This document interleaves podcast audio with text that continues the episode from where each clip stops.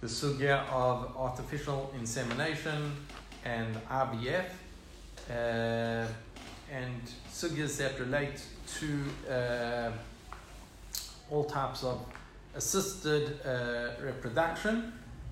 Uh, to begin with, we'll be focusing on, on two parts. One is assisted reproduction, which basically means that the, the, the sperm is injected into the, the woman, um, into the fallopian tubes or wherever it is, but it's a, almost like a direct uh, injection into the, into the woman. Um, the more complicated case is IVF, where basically the sperm is removed as well as one of the eggs or many eggs, and basically are put in a test tube uh, of sorts. And later on, the egg or the embryo is then re-implanted into the into the woman. Um, is there a distinction between artificial insemination and IVF? and what are the halachic ramifications. So obviously this is a very complicated sugya, um, and we're not going to give uh, psak halacha, we're just going to kind of give an outline of the, the different issues that are involved. First of all, the question comes up is whether we should be dealing with this at all. Is there room? We started yet, uh, last week discussing the mitzvah of verapo. Uh, doctor has chiyuv to help uh, heal people that are sick, how far do we take that healing? Um, so we discussed last week the mitzvah is a mitzvah is a chiyuv or is it an avera to do cosmetic surgery, and we came with the different opinions and the different cases. The same question could apply in our case. On the one hand, the couple are married; they're not necessarily sick. Um, on the other hand, you could call it a sickness. Rachel Amenu, when she couldn't give birth, she says, "Im lo right? So clearly, this is a, dis, a distress for the for the couple, and if we can help them, why not? So, regarding that issue, uh, that's issue number one. Let's assume that there's a mitzvah, um, or that one is permitted to go through such um, procedures. Then the next question is, what is the status of the parents, specifically in the case of artificial insemination, what is the status of the father? In the case of IVF, what is the status of the father and the mother? Um, the next question would be is there a issue of uh, so the status of parenthood is this considered the father is this considered the mother? Regarding many things regarding have they fulfilled the mitzvah of pruravu has the father fulfilled the mitzvah of the pruravu is this a child that is chayav in kibbud avaim when it comes to yerusha should the child uh, receive Yerusha? Uh, is the mother, when the husband dies, does she have to do Yibum and Chalitza, or do we assume that this is her child from this husband and she is Patur? So there are many halachic ramifications regarding this din. If he, the father is a Kohen, uh, can the son, is the son now considered a Ben Kohen that he can duchen? Right? So these are all ramifications of that. Then we get into more complicated cases. What happens if the uh, sperm was taken from someone other than the husband, right, and placed in a married woman? Is that a problem of mamzerut, right? And is it connected to how we relate to the status of the parenthood? I, could it be that on the one hand, Mr. Jones is not the husband, but he is considered halachically the father, but on the other hand, the child is not considered a mamzer? Or do we tie the two together? Whoever is the donor of the sperm is also the father, and if he's not the husband, then he'll be the father who, and who's committed adultery, and the child will be a, a mamzer. Or maybe he didn't commit adultery, but the child might still be a mamzer. So many, many ramifications of this. Um, okay, let's so let's begin. To begin, the question would be: um, Are we permitted, or is there chiyuv to do such a, to do such procedures?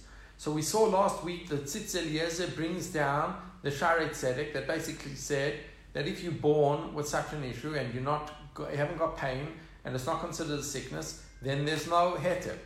But if you turn the page, ulam, I'm on page 86, im kanidon shel Ashari Tzedek pashut la'atir kafi minagan shel Yisrael The Rav Waldenberg says it's completely permitted to do such a, a, a procedure, אבל יש לדעתי השלכות לחידושו זה בנוגע לניתוחים פלסטיים שמבצעים כעת הרופאים אצל הרבה בני אדם לשם ייפוי איבריהם. So he says, regarding cosmetic surgery, I'm not in favor. But regarding, regarding uh, artificial insemination, he was lenient. ואין שום מחלה או כאב, ויש מקום גדול לטענה הזאת שלא הכוונה הוא שנתנה תורה רשות לרופא לרפות. ואין רשות לבני אדם לתת לרופאים לחבור בעצמם לשם מטרה זאת. וגם אין רשות לרופא לבצע זאת.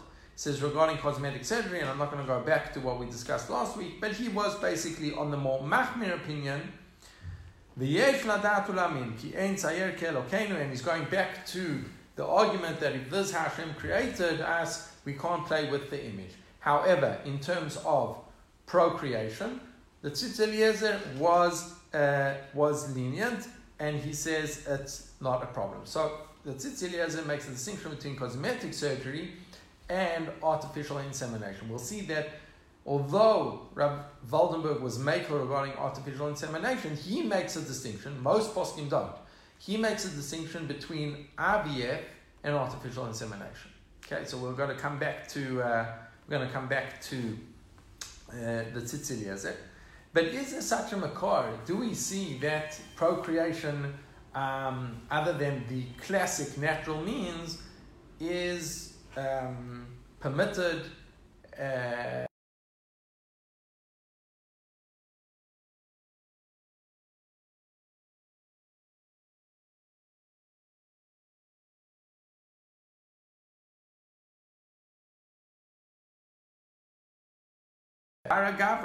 Rava created a person, not exactly a person, a golem, what we call golem. Shadre lekame de Rabbi Zera. He sent him in front of Rabbi Zera. Havakami shlai bahade, v'lo hava mahadele. So Rabbi Zera started talking to him, and the golem, a golem can't speak. So you see from here, what happened? Amalei min chavre'at hadran la'afrech. He said, oh, you're obviously created by my friend Rava, and basically go back to your dust, and he turned him into dust. Rav Chanina v'Rav Oshaya have a yatve kol ma leshabta ba'asgei b'sefer Yetzirah. Rabbi Chanina and Rav Oshaya every Erev Shabbos they would learn some Sefer Yetzirah, a Zohar a type of book. Umivru lahu igla tilta v'achlile. They would basically create from their learning. Um, they would create a third born calf, which was considered the most, uh, the best, most choicest of, uh, of meat so you see that it seems that you can deal with procreation in, uh, let's call it, uh, the, not the uh, conventional means. And the Meiri says like this: Any type of actions through demons is considered witchcraft. But if something is done in a natural way, I'm going to call it scientific, or through חוכמת הקבלה, אפילו ידעו לברוא בריאות יפות שלא מזיווג המין, even if they could create creatures without going through the usual way of procreation, כמו שנודע בספרי הטבע, as is known in the scientific book, שאין הדבר נמנע, that it's possible. רשאים לעשות, one can do such a thing שכל שהוא טבעי אינו בכלל הכישוף בדומה לזה שיש בו משום רפואה, אין בו משום דרכי אמורי. He says this is not kishuf, it's not witchcraft, it's not darkei amori, and it is permissible. So we definitely have found that one can uh, deal with procreation, but now comes the question: How far does this go? For example, the, the, the question is not now just of IVF and artificial insemination. We now have something called PGD, pre-implantation genetic diagnosis that basically once they've taken the the egg and the semen and put it in a in, in a test tube call it they can then examine if there are certain um, parts of the DNA that are carrying a disease and they can basically separate them out. So that might one would think okay that's that's great but how far can you take this is it just separating disease, or now can I Maybe I could ask for a, a, a baby. baby or a. A baby. First of all, I want a boy, not a girl, or a girl, Mhm. not a boy, who's got blue eyes and an IQ of 140. Mhm. Now we haven't. I don't know if they figured out the, the IQ and the and the blue, eye, but they definitely are, are, are could get very close to that. And the question is, um, engineering babies, is that also included in this heter? How far do we take this? Um, and it's, it's it's a big shaila because they are getting there. Another question that has just come up lately is that let's say one woman they take the egg, but the part of the egg isn't good the I think it's called the mit- mitochondria, which basically is the uh, feeds uh, certain parts, but it's not the major DNA of the of the of what the of forms the baby. But it does have a but uh, an older woman, let's say the mitochondria isn't good, but the actual egg is good. So, So now they can a they are able to take mito- mitochondria from a, a second woman, right? So now you've, you've, you've got an egg from woman one, you've got the mitochondria from woman two, you've got uh, they're using a surrogate mother, right, from uh, uh, the woman number three, and they take the sperm from uh, and do it all in IVF. How does that work regarding uh, such a din, right? So how far would we take the, this halacha of, um, of the doctor being able to help such a couple? Okay, so let's start off with a What is few. it? The topic is artificial insemination and IVF, in vitro fertilization in halacha. Oh, in, in, In vitro uh, fertilization. fertilization. where they're taking the semen and the egg out of the Yeah. and they do it in a lab. Yeah. What is the status of that um, and the halachic ramifications? So let us begin with uh, a question of, of uh, paternity in the and whether you can fulfill the mitzvah of pruravu. So there's a Gemara in Chagiga Daf Yudaled Amud Bet Shalu et Ben Zoma. They asked Ben Zoma, Betula she'ibra ma'u lekohen gadol. A woman who became pregnant, a virgin who became pregnant, can she marry a kohen gadol? Now we know that one of the obliga- one of the criteria to marry a kohen gadol is she has to be a virgin. So the question is, how is she a virgin if she became pregnant? So says the Gemara, well, there are two possibilities. Perhaps she did actually have relations with a man, but the man was able somehow not to break the, um, not to break the, um, the what's it called? The, the ham, right? Like Shmuel. Or do we say, no, the Shmuel or Shchicha? That's very unlikely that someone will be able to impregnate a woman without breaking the hymen. But Amar Lahu, the Shmuel or Shchiach. So the Gemara, Ben Zoma says, no, we're not, that's kind of impossible. But, but Chayshinan Shema Ba'ambati Ibra. Perhaps she fell pregnant in the bathhouse. That means that perhaps a male went into the bath, had an ejaculation. There's now semen in the water. Then a woman came in afterwards, and the, the semen basically entered her, uh, you know, through the water, whatever, in the same bath, and somehow that's how she became pregnant. So the Gemara at least views such, uh, uh, such a possibility. Um, and now the question is like this. So if that's already the, the case of if we call artificial insemination, which is the first case we see already in the Gemara, the question is how do we relate to it? So look at the Chelkat Mechokek. The Chelkat Mechokek is one of the two great commentators on the Shulchan Aruch Eben and he brings the following question. Yesh li histapek.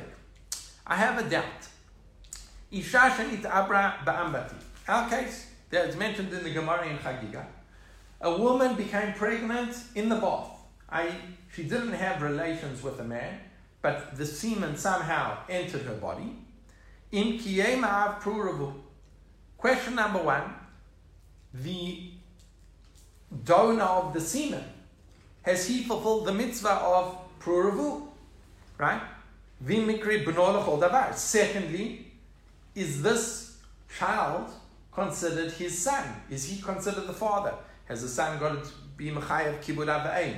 Is there an obligation that the, the father has to take care of the child? Does the son Yoresh him, right? Does he inherit him?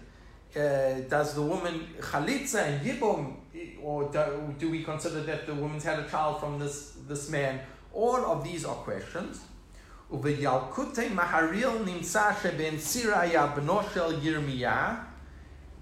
found the question already in the Maharil, which was one of the Rishonim, who quotes the Sefarim Chitzonim called Ben Sira. Ben Sira was uh, apparently the son of Yirmiyahu. He also wrote a book. It's not included in the Tanakh. The Sanhedrin felt it was not worthy of being included in the Tanakh. But it says over there that Ben Siraya beno shel Yirmiyahu Hanavi, he was the son of Yirmiyahu, sherachatz ba'ambati, that Yirmiyahu basically bathed in a in a uh, in a bath, and the semen in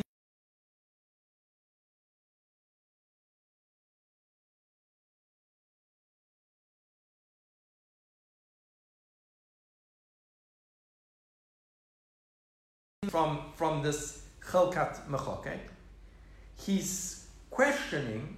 First of all, he takes it literally that there's a possibility of artificial insemination. Whether the Gemara understood it literally, or whether the Gemara is creating a case that we would be able to deal with artificial insemination 2,000 years later, I'm not sure. But the point is, is that clearly there is such a thing that they're dealing with what we would call artificial insemination. And the Chelkat uh, is got a question. Is the, the donor of the sperm over here considered the father regarding all of these questions, regarding the mitzvah pruravu and regarding all the chiyuvim of a son to the father and the father to the son? Yeah, but wait a minute.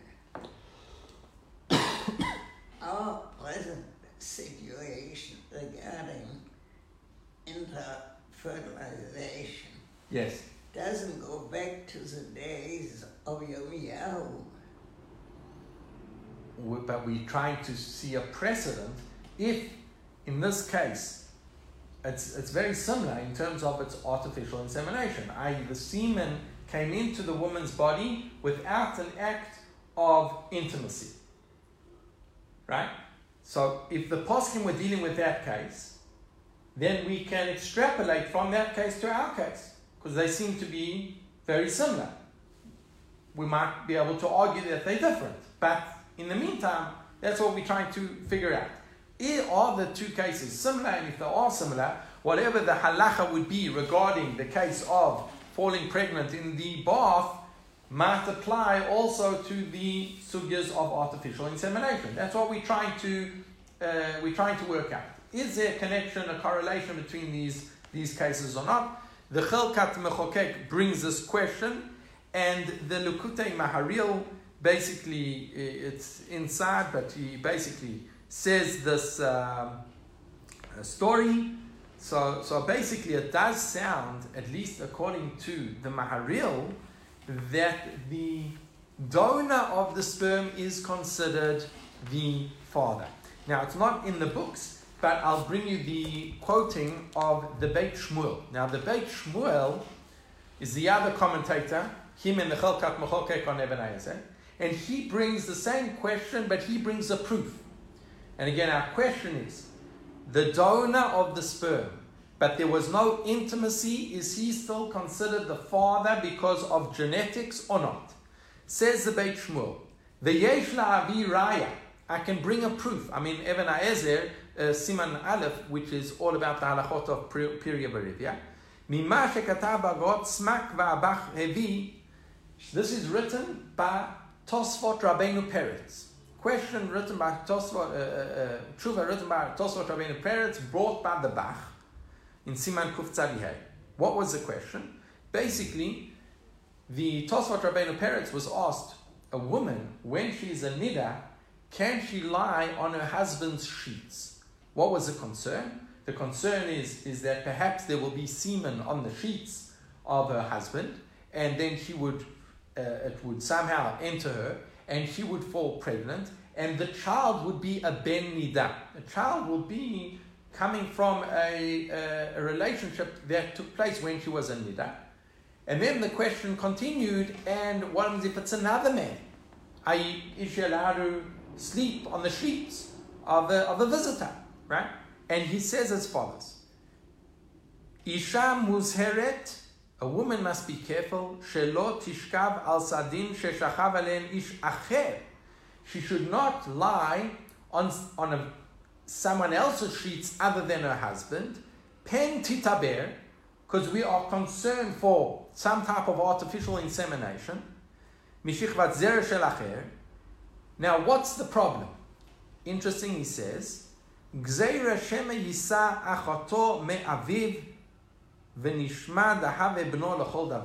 What was the problem, according to Tosfot Rabbeinu Peretz?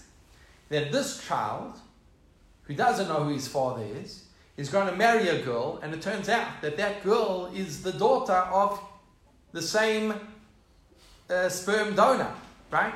And therefore it will be a problem of a brother marrying a sister. What do we see from this case of Tosfot Rabbeinu Peretz? Says the Beit Shmuel. You clearly see that genetically, genetic connection is enough to be considered father. And if it's a father, then the father in this case would have fulfilled the mitzvah of Pruravu. The son is obligated in all the halachot of, of honoring a father. When the father dies, the son will inherit. And that is a proof of the Beit Shmuel. So, to summarize, the Chelkat Mechokek is not sure. Artificial insemination of in the bathhouse, and I'm extrapolating from the bathhouse to clear artificial insemination that we do in the, you know, in with modern day uh, science, if we can draw a parallel, according to the Chelkat Mechokek, he's not sure what the status of parenthood is regarding the father. According to the Beit Shmuel, it's clear.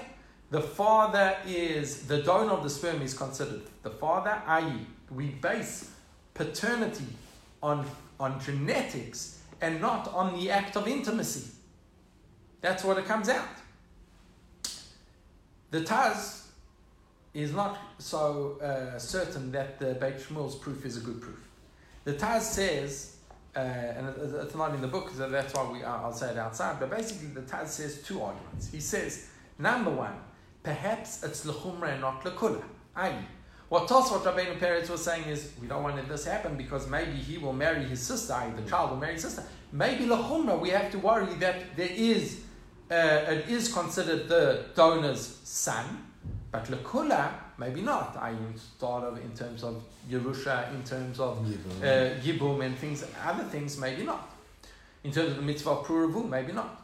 Secondly, he says over here in the case, uh, very difficult. The father didn't even do anything, completely active, uh, completely passive. In terms of the woman came and sat on the uh, sat on the bed and then came. He, says, how exactly can the father fulfill the mitzvah of? Even if you say that perhaps they're genetically they connected and there is parenthood, but maybe he hasn't fulfilled the mitzvah of. So that's the second distinction. Maybe the person is the father in terms of halachot of Yerusha, maybe even Yibum. But in terms of the mitzvah approval, maybe he hasn't done anything, he hasn't fulfilled the mitzvah. So you're saying that Taz would say with artificial, insemination, again I'm taking it one step further, that he wouldn't think that that is not sufficient for doing the mitzvah of Purafu. No. That's where it, that's where the Minchat Yitzchak says, even the Taz, even the Taz, would say that here is the distinction between the story of the bathhouse and mm. artificial insemination. And the difference is as follows. The story of the bathhouse, the donor would you could say is completely passive. He's you know doesn't might not even know about it. He's not trying to do the mitzvah. His his intention is not there. As opposed to artificial insemination, the father clearly the couple they are trying to fall pregnant. He's doing an action. Right, his intention over there is to uh, let his wife fall pregnant. Wait a minute. How does the woman, she's a nida, acquire the sperm of the man through water? How does she? How could she fall pregnant? Nida, So first of all, a woman, a woman is a nida. Okay? Yeah. As long as she hasn't gone to the mikveh, she's a nida. But Yeah. biologically, she could very well be at a time of the month where she's fertile. Mm-hmm. Remember, the, the one hour before she goes to the mikveh, she's still considered al pi as a woman who's a nida. But it could be that that's the time that she's ovulating. That means that if she went into the bathhouse an hour before, at the mikveh, she went into the bathhouse to get ready for the mikveh, and that's when the, the, the sperm came in, there's no reason why, you know, she shouldn't be able to fall pregnant, even though halachically she's a nida. Yeah. Okay, so so uh, uh, it could very well be that that's the case that we're talking about. But here's a distinction that the poskim make. The distinction that the Minchat Yitzchak and others make. That even the Taz that might have been machmir regarding pruravu in the case of the ambati because the husband didn't have intention, he didn't know about it. In the case of artificial insemination, clearly there is intention and uh, and there is an action and etc etc and therefore he holds that there is a clear kiyum of the mitzvah of pru uravu.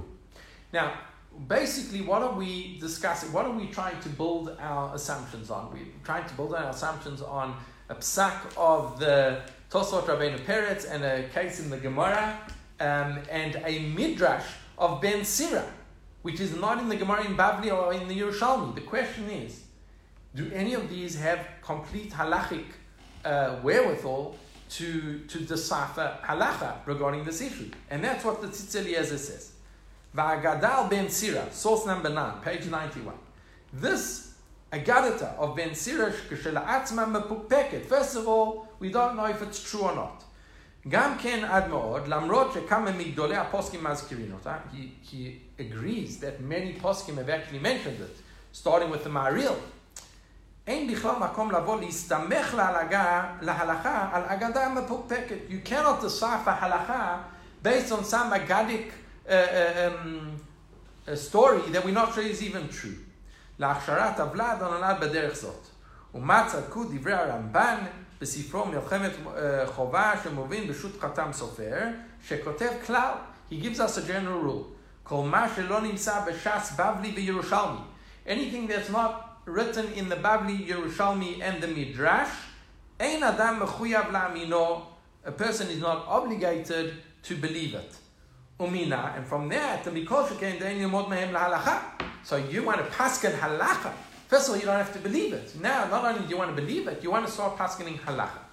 By the way, there are two midrashim um, that are considered in the consensus that also seem to dispute it. The story of, of Rachel and, and Leah and Dinah. How was Dinah born?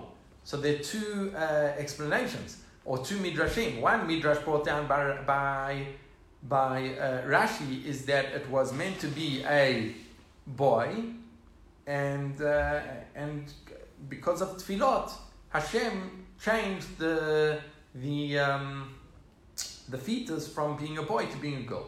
Another midrash actually says that Rachel was pregnant with Dinah, and Leah was pregnant with Yosef. And because of the tefillot, Hashem swapped and took the baby from, from the uterus of Leah, I, Yosef, and put it in the uterus of, of, of uh, Rachel, and, and vice versa. Now, if you go with that midrash, that opens an entire other sugya that we, we haven't mentioned it, and that is the status of the maternity of the mother. Who is the mother in the case of surrogacy, right? Up until now, we've just been dealing who is the father. Is he got the din of the father? In the case of surrogacy, where here you have one woman giving the egg and the other woman carrying the child, who is considered the mother? So uh, the, the midrashim are, are, it's not so clear. Uh, most poskim seem to go with the genetics, i.e., you go with the uh, you go with it's, a the. little, it's a little too complicated for me. It's it's complicated for most poskim. most poskim have said. I've heard Rav Osher Weiss, who's uh, said explicitly that some of these sugyot um, very difficult to actually find real precedence in halacha. And really, the job of the posek is, is kind of to, to almost have the whole picture of Torah and based on his understanding in general of Torah, to decide what would be the status over here. Um, because to try and work it out from a, one source or another is, is very, very difficult. So if I understand Rav Osher correctly, I think that's what he was saying. That basically you need, you, you almost need to have a, a, almost a das Torah in the sense that if you know all of Torah, you might kind of sense what is the correct answer regarding this issue. But it's very, very complicated. Um, so we're going to leave surrogacy uh, for the moment and come back to the Minchat Yitzchak. And the Minchat Yitzchak makes this distinction that I mentioned between uh, between uh, between artificial insemination and the story of the bathhouse uh, insemination. Has a person fulfilled the mitzvah of Pruravu, has a father who's the, the, the sperm donor. This is already a question that we've seen was raised by the Chelkat Mechokek.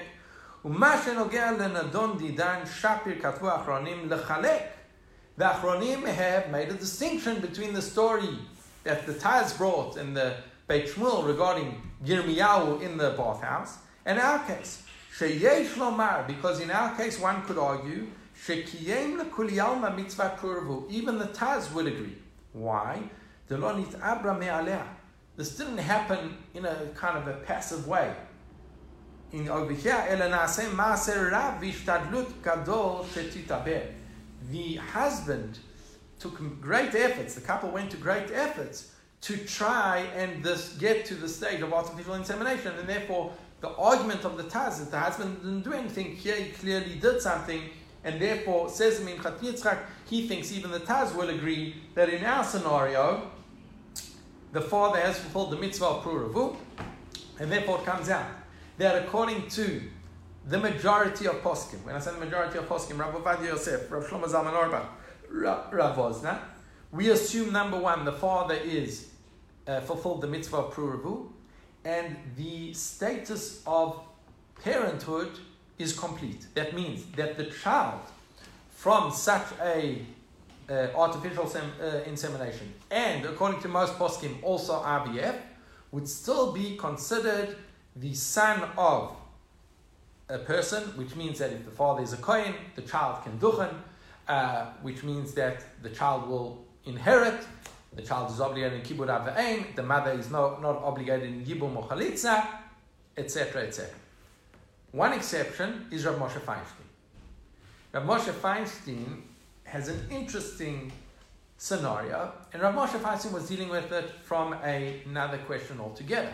And that is what happens if a person other than the husband donates the sperm? Is it considered gilu arayas? Is the child considered a mamzer? Now, it's very difficult to say that there was an actual act of Gilu Arayot, of intimacy, which is prohibited. There was no, there was, you know, just a, an, an insertion of a syringe or something like that.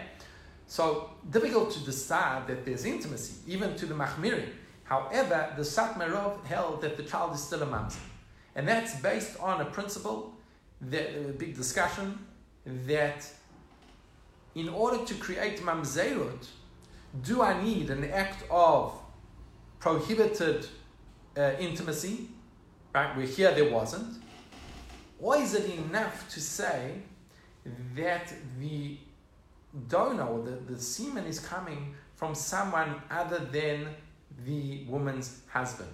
And that is the word mamzer, according to the Ibn Ezra, comes from the word aim zar. I, this is foreign to this, to to this uh, to, to the woman is foreign to this semen because it's not her husband.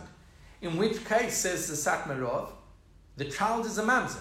Even if we don't say that the mother, the, the, the donor and the mother committed gilu arayot, one would still consider the child to be a mamzer. Rav Moshe Feinstein argued completely. He said the definition of mamzerut is based on an act of uh, uh, prohibited relations such as adultery.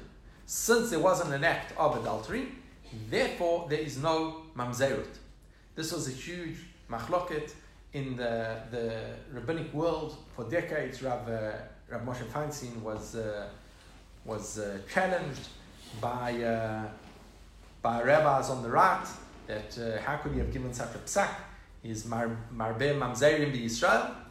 But Rav Moshe Feinstein stuck to his guns. He held that mamzerut cannot be created without an act of a prohibited act of um, of uh, gilu arayat of some sort, of the sort that is problematic that would create mamzerut. There are proofs for and against. I won't go into them. One of the arguments against Rav, Shlomo, uh, Rav, uh, Rav Moshe Feinstein is what is if a mamzer marries a gioret? Mamzer marries a gioret. Is that mutar? Yes, it's mutar. You mean to say that mamzeros can be established by the sperm uh, of another other than the husband, yeah, according to the Satmar Rav. The Satmar uh, uh, Rav Yoel Teitelbaum, that's how he held. Rav Moshe Feinstein argued. Rav Moshe Feinstein says if there wasn't an act, a prohibited act, you can't create mamzeret. So that was machloket. Rav Teitelbaum versus Rav Moshe Feinstein, the majority of the world uh, and Poskim basically accepted the opinion of Rav Moshe Feinstein that there is no problem of mamzerut. One of the ramifications between this argument is, let's say a woman, a couple come to the doctor, they cannot fall pregnant. So, and, and the problem is the semen, i.e., the problem is the husband, not the wife. So they're looking for a donor. Should they, should the donor be Jewish or non-Jewish? Hmm. And it could be dependent on this discussion because if you hold, like Rav Teitelbaum, the Satmar Rav, it is definitely one should take a non-Jew because if a non-Jew has relations with a married woman, it's not necessarily going to create a mamzer. It doesn't create a mamzer. If a Jewish man who's not the woman's husband has relations with this woman, it is a mamzer. So based on that, there's a strong argument to say, well, if you've got a choice, rather go with a non-Jewish donor than a Jewish donor to be machmir for the opinion of Rav Teitelbaum. Again, according to Rav Moshe Feinstein, there wouldn't be a distinction, right? Because anyway, there's not going to be a creation of mamzeret. So that's going to be the question between Rav Moshe Feinstein. If you are worried about the opinion of Rav Teitelbaum, then it would make more sense to go for a non-Jewish donor than a Jewish donor, and that seems to be uh, an argument between different uh, opinions, and different rabbeim will give different advice to a couple that are, are, are dealing with this procedure. Um, but as I said, mainstream, uh, most poskim have accepted the opinion of Rav Moshe Feinstein, definitely B'di'evet, that the child is not a mamzer. Now Rav Moshe Feinstein takes it one step further. He says like this, what if there is a mamzer? And he married a, a girl. Uh, halacha is that uh, even if he married a gioret, the child of that union is going to be a mamzer. The mamzerus continues. Says Rav Moshe Feinstein that if the child uh, came into being through artificial insemination, the child will not be a mamzer. Hear, the, you hear what he said? He said basically, since it was done through artificial insemination, the child, the, the, the mamzerus does not Does not continue, continue. and basically the child will not be a mamzer. Is that saying that according to Rav Shlomo according to Rav Moshe Feinstein, he's arguing with what we said that there's no connection between fatherhood, parent, paternity, and the child. So in the case of a mamzer, it would be great, right?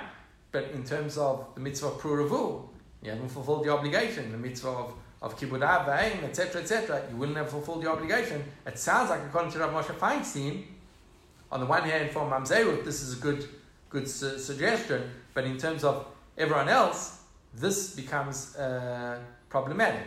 As I said, according to most poskim of Shlomo Zalman Auerbach, Rav Yosef, we assume the child is the son of the donor of the, the sperm, and therefore he is the son. He is obli- if he's a kohen, he's a kohen, etc., etc. Another question that comes up with this whole procedure that some of the poskim said we shouldn't we shouldn't uh, get involved is the problem of hotzaat zera lebatala, basically spilling of seed. Now that is a halacha in Shulchan Aruch. Asur, uh, page 93, Asur lotzi shichvat zera lebatala, v'avon ze chamur mikol averot shebatorah. It's prohibited to spill seed for no reason, uh, v'avon and this sin is very, uh, is one of the worst transgressions of the Torah.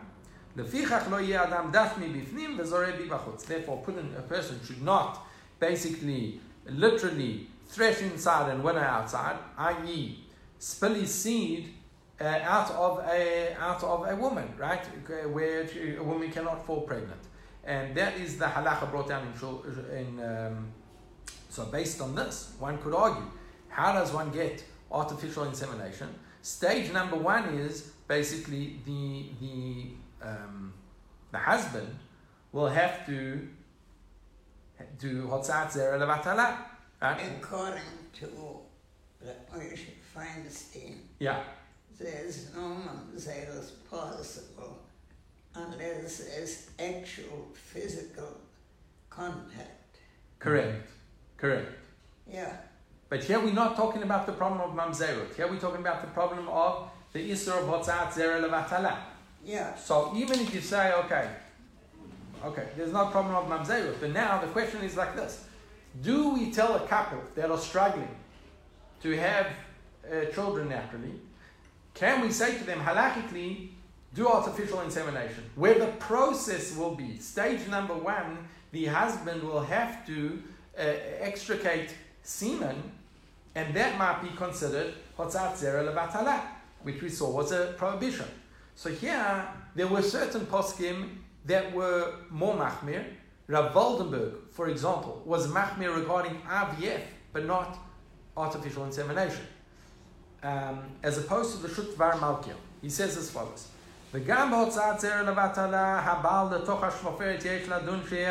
Perhaps it's also prohi- prohibited. Because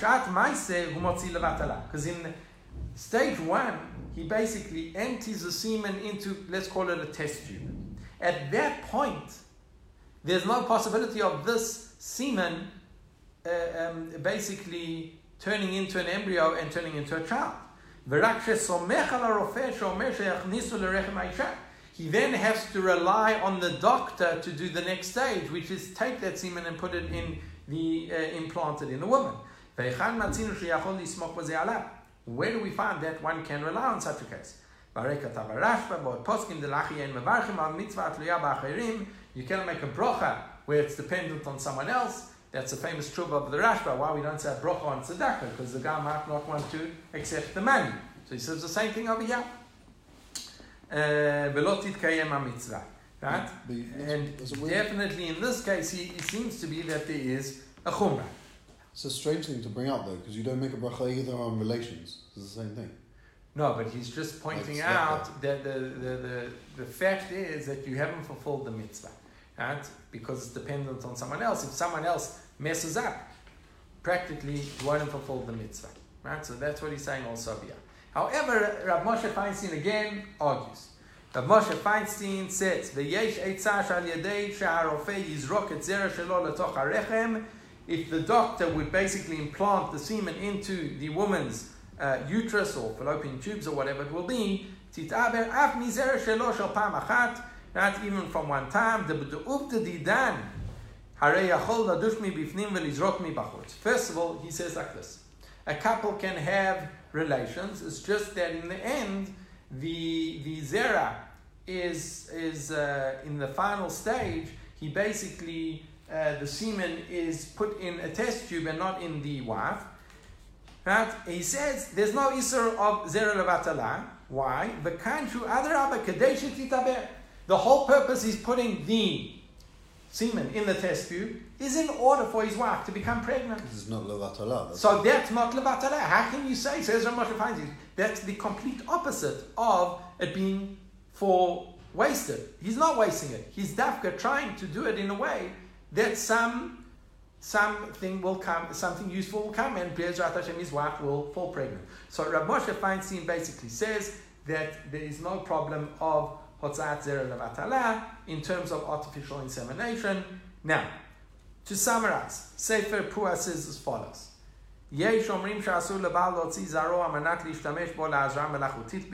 Some say there is such a prohibition because of Hotzat Zera Levatala, Mechamat Isur Ashkatat Zera.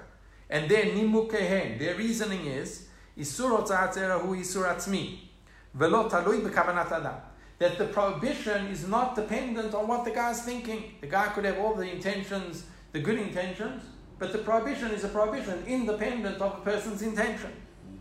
ולכן לא מועיל שאחר כך ישתמש הרופא בזרע להרפות את האישה. And so it's not going to help that afterwards the doctor is going to use it. כמו כן קיים חשש שמזרע זה לא תופרע אישה. Perhaps the woman will not become pregnant, and then retroactively it will turn out to be לבטלה. Furthermore, yesh chashash letakanot, that, you know, the, the semen could be spilled, wasted, used in different people, etc. All types of uh, um, laboratory mistakes, uh, inadvertent or advertent, that we are concerned about. Achain, however, Rov HaPoskim, the majority of Poskim, says Sefer Machon Pua, Svarim shein isur hashchatat zer ba'otzato me'abal letzorich hazra melachutit beishto. There is no problem of um, hotzat zer levatala if the purpose is to impregnate his wife, and their reasoning is nimukeim ein b'pula zo mishum hashchatat zer mitnei shahakavana hi letikun letzorich mitzvah. His intention is to do a mitzvah, and that's, that's what we saw Rav Moshe Feinstein. Furthermore, and therefore, it's not considered wasting semen. And furthermore, he says, If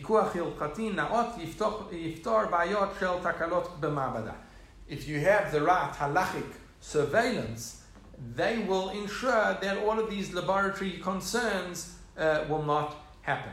Uh, and by the way, he, he, in the footnote, it says that basically the Rav Burstein, who's the head of Machon Pua, right, um, they, he actually spoke to Rab Waldenberg after he came out by making a distinction between artificial insemination where he was accepted. He didn't think there was a problem of hotzat levatala, and he wasn't worried about the, the concerns because basically it goes straight into the, the woman's body. There's almost no less of a problem of however, and all of the semen goes into the body. As opposed to when it comes to in vitro fertilization, they get rid of many of the embryos. I, there could be a few eggs that are and they, so he was more concerned there. Number one, the process of getting rid of some of it. Number two, the lab technology allowed for a lot more mistakes to happen, inadvertently or advertently. And he was concerned about that.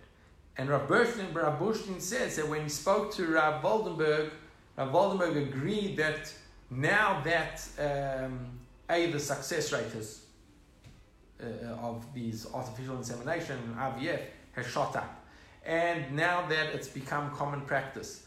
Um, and furthermore, it's uh, the halachic surveillance of it that there shouldn't be these bot traps is a lot more manageable. He agreed that one has to relook at the sugya. Does that mean that he would change his mind? No, but it's, it's something. Anyway, as I said, majority of poskim are lenient, but as we saw, there are distinctions between IVF and hotzat uh, and, and classic artificial insemination. The main distinction being that regarding artificial insemination, the, all of the semen in the end of the day is pretty much goes into the woman, so there's not considered zero levatala. As opposed to IVF, it's not like that. They take a few or whatever it is, they get rid of some of the embryos, um, and that's a question in and of itself. Is that permitted? What is the status of that? Is that got a status of abortion or, or all types of things? Um, and then the, the maternity of the mother, once the egg is removed from the, the woman and then reimplanted, it's not so clear. So according to Rav Waldenberg, he was not happy with IVF. He was okay with artificial insemination. As I said, most poskim today are makel we view the per- parental status, according to Rav Shlomo Zalman Auerbach and Rav Ovadia, as the father is, the donor of the sperm is the father, the mother of the egg is the mother. Um, surrogacy could be more complicated. There's more of a discussion about it. And, and because of that, all of the halachic ramifications that will come from that. Basically, the story of the Beit Shmuel, who said, B'no davar. Um, one of the interesting uh, discussions that, that kind of come out from here is now, uh, I mentioned at the beginning of the, the shir, things are getting even more complicated in terms of they are taking the egg from one woman and they are mixing it with another part of the egg that was faulty from a second woman. And now the question is who is the mother? Right? Because now the, the genetics is actually coming from two separate women. Uh, and the surrogacy could be from a third woman. That could be even more complicated. And there are many questions, also ethical questions. Should we be doing these things? PGD, how far should we take all of these um, procedures just because we can do them? Should we be doing them? Um, but all the poskim seem to agree that a couple that cannot fall pregnant definitely um, can do artificial insemination and even RBF, RBF. It is okay, but one should make sure that there is clear halachic surveillance that the procedure is done uh, correctly, and also one should uh, one should um, consult with the rabbi. What is the best way to do it that it's not considered zera levatala? Even if we are makel, there are still ways to do it in a way that is less problematic, right? Um, and though the, in, in Israel generally though they are makbid on those those things, um, in in Chutzlar it's less so. In Chutzlar is generally the the organization that is helping the couple are not halachic at all. They don't know anything about these halachic considerations, and therefore they don't really care about these things. In Israel, uh, many more doctors and clinics are very cognizant of these uh, issues. Another question would be when you want to reimplant the uh, the embryo, is it a problem that the woman is now a niddah, right, or is it not? So that comes back to what Rav Moshe Feinstein uh, saw in the tshuva of the uh, Tosfot Rabbeinu Peretz, a strong argument to say it makes no difference. It's not a ben nidah as long as it wasn't an actual physical intimacy act. The child, even if one is replanting the embryo while the woman is a nida, it wouldn't be a problem. However, there are poskim that say if she can go to the mikveh first, she should. Um, and all of these, there are many, many ramifications that in Israel they are very cognizant of these uh, shikulim, these criteria, and they try and, if the, the couple want to and are sensitive to these issues, they, can, they, they, they try and, and help the couple go through these. And obviously, the most the expert in this topic, the clinic that helps the most people, is Machon Pua under the leadership of Rav Burstein he really has done an amazing job uh, making this whole, all these procedures accessible to the religious world because of the research that they've done going to the poskim and getting the heterim and understanding what needs to be done in the best possible manner in order to do it al pi halacha. So Bezrat Hashem, Kol Am Yisrael should not have to deal with these issues, but the truth is is that 8 million babies are born worldwide through IVF, uh, and many, many more women are finding it harder to fall pregnant uh, as, you know, in our generation, not at least because women are getting married later on in life, and uh, maybe it's also because what we're eating, etc. But women are finding it hard to fall pregnant, so these things are very relevant, and these heterim are very critical uh, uh, for today's generation. Let me see this.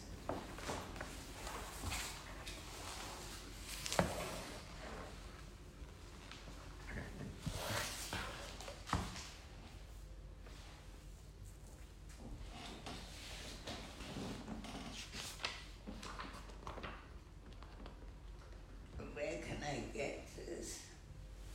Get it outside from the Mizrachi office. We'll give you one. Courtesy of uh, World Mizrachi. What is that?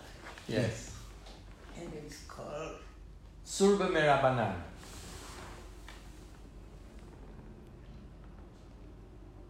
Sur Maybe switch them.